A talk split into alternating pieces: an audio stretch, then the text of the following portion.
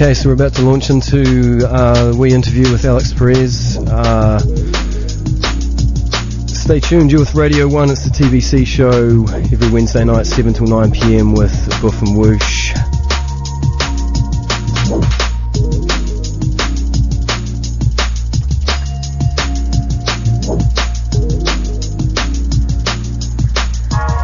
Hello, Alix. Can you hear me?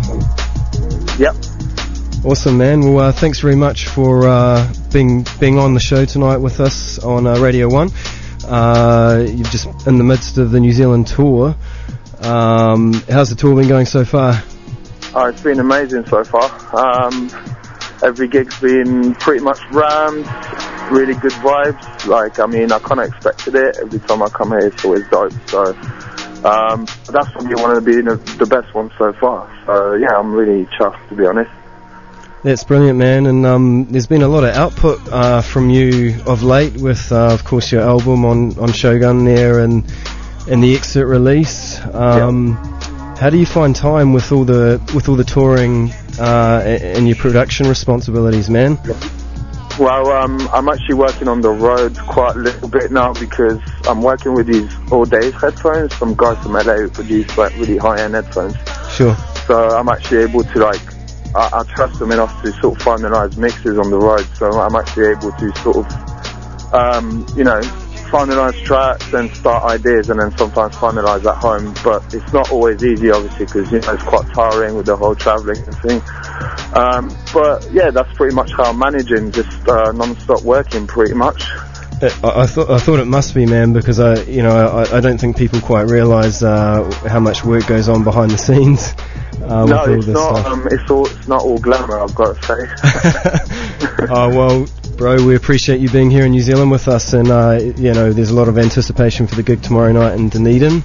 Yeah. Um, I think the last time you were here was with Lynx, and uh, I could be wrong, but um, so yeah. Can you tell me um, perhaps a wee bit about? Uh, you know, I know you've even got some other projects on the go um, with They Call Me Raptor and the ARP 101 stuff, and um, yeah, so what's some of the stuff that you've been involved in outside of drum and bass? Um, to be honest, I'm kind of been moving more towards doing everything under Alix um, Perez. Um, basically, I'm just, um, you know, just just doing all kinds of things. I'm doing production for different people, some rappers. Um, just did some work in LA with EPROM and a couple guys from Low End Theory, doing stuff for Foreign Beggars got um, another EP on the way of my solo stuff. Uh, a bunch of stuff really. I can't really disclose like exactly what it's going to be or release date, but there's a ton of stuff coming basically. Oh, it's, it's great to hear, man, because you know there's a you know there's a lot of appreciation out there for the, what, what you're doing, kind of uh, you know not just getting stuck within the genre, and um, you know some of those names like EPROM and Low End Theory, uh, you know, do, do, they come about through through touring or just as an internet type stuff that you make contact, or how do yeah, those things come about? Know, just um, through yeah, just through music in general, traveling, meeting people. Um, some people have hit me up. I've, I've hit up other people it's just I think it's just a mutual love for kind of the same you know same direction in music and stuff. You know, I'm just sort of affiliating myself with people who I think are pushing the envelope and doing interesting stuff and moving forward. Awesome. Um, so yeah, if we maybe just take a step back to the how you got started in in this, and um, you know what what kind of compelled you to to commit yourself to music as a career. Um, I think I just caught the bug just um, in the early days, just listening to metalhead stuff when I moved to the UK from France and Belgium. Um, I just sort of didn't really hear anything like that previously, and it was so different and so original that I don't know. It kind of really sparked an interest for me, and then um, after start, starting putting records together, I just wanted to start making those records, if you know what I mean. Um, and it just went on from there. It's just just really addictive. I don't know. It's just you know I've done all sorts of stuff throughout my life, like different sports and stuff, and never really stuck to anything. And then that just seemed to sort of ground me, and uh, I was able to channel all my energy into it. So yeah, that's and I'm kind of here now. It's all a bit, it's all gone a bit fast, really. Awesome, man. Um, and so, how did uh, your relationship with um, with Shogun and, and, and Friction come about?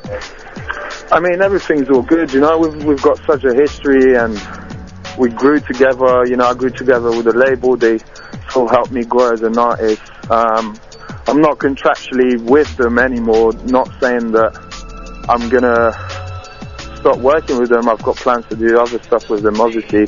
But as I've been contracted for such a long period of time, and now I've got a chance to work with other people and put records out on labels that I really look up to, kind of doing that for a bit, and then you know, uh, eventually do some more work with those guys.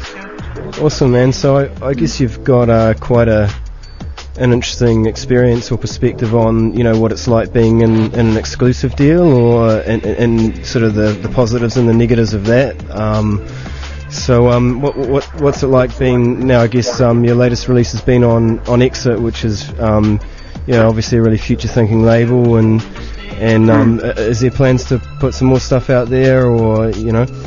Yeah, I mean, I'm, I'll definitely put out some more stuff with Exit as well. Um, it's just with Exit, it's like very free and, you know, it's just an open map kind of thing. You know, Darren D. Bridges, it just, he, he will just let you do what you want. Not saying that that's not Shogun what did, but I find with Exit I can really go quite weird if I want to or quite different, you know? So there's a lot of trust there and, and faith in, in what you're going to do and yeah, and you know the, the, what's happening with Exit and a lot of the producers at the moment that are kind of releasing with with Exit, I'm really into. So it's just you know it's just a little vibe going on at the moment.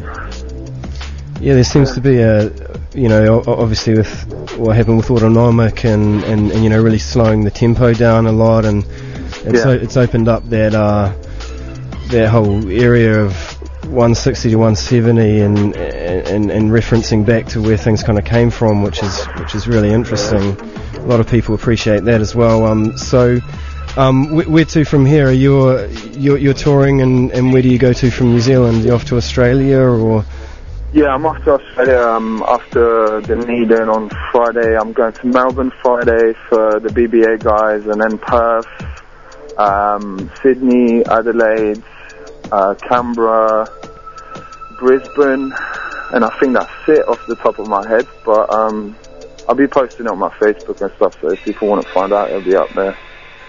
That's brilliant, man. Well, um, th- this has been a wee bit off the cuff, so yeah, look, we really appreciate your time, man. Um, thanks again for that, and um, we'll, everyone in Dunedin looking forward to, to hearing your music tomorrow night. So, uh, thanks again. No, it's all good. Thank you guys, and um, I'll see you tomorrow. All the best, man. Cheers. All right, big up.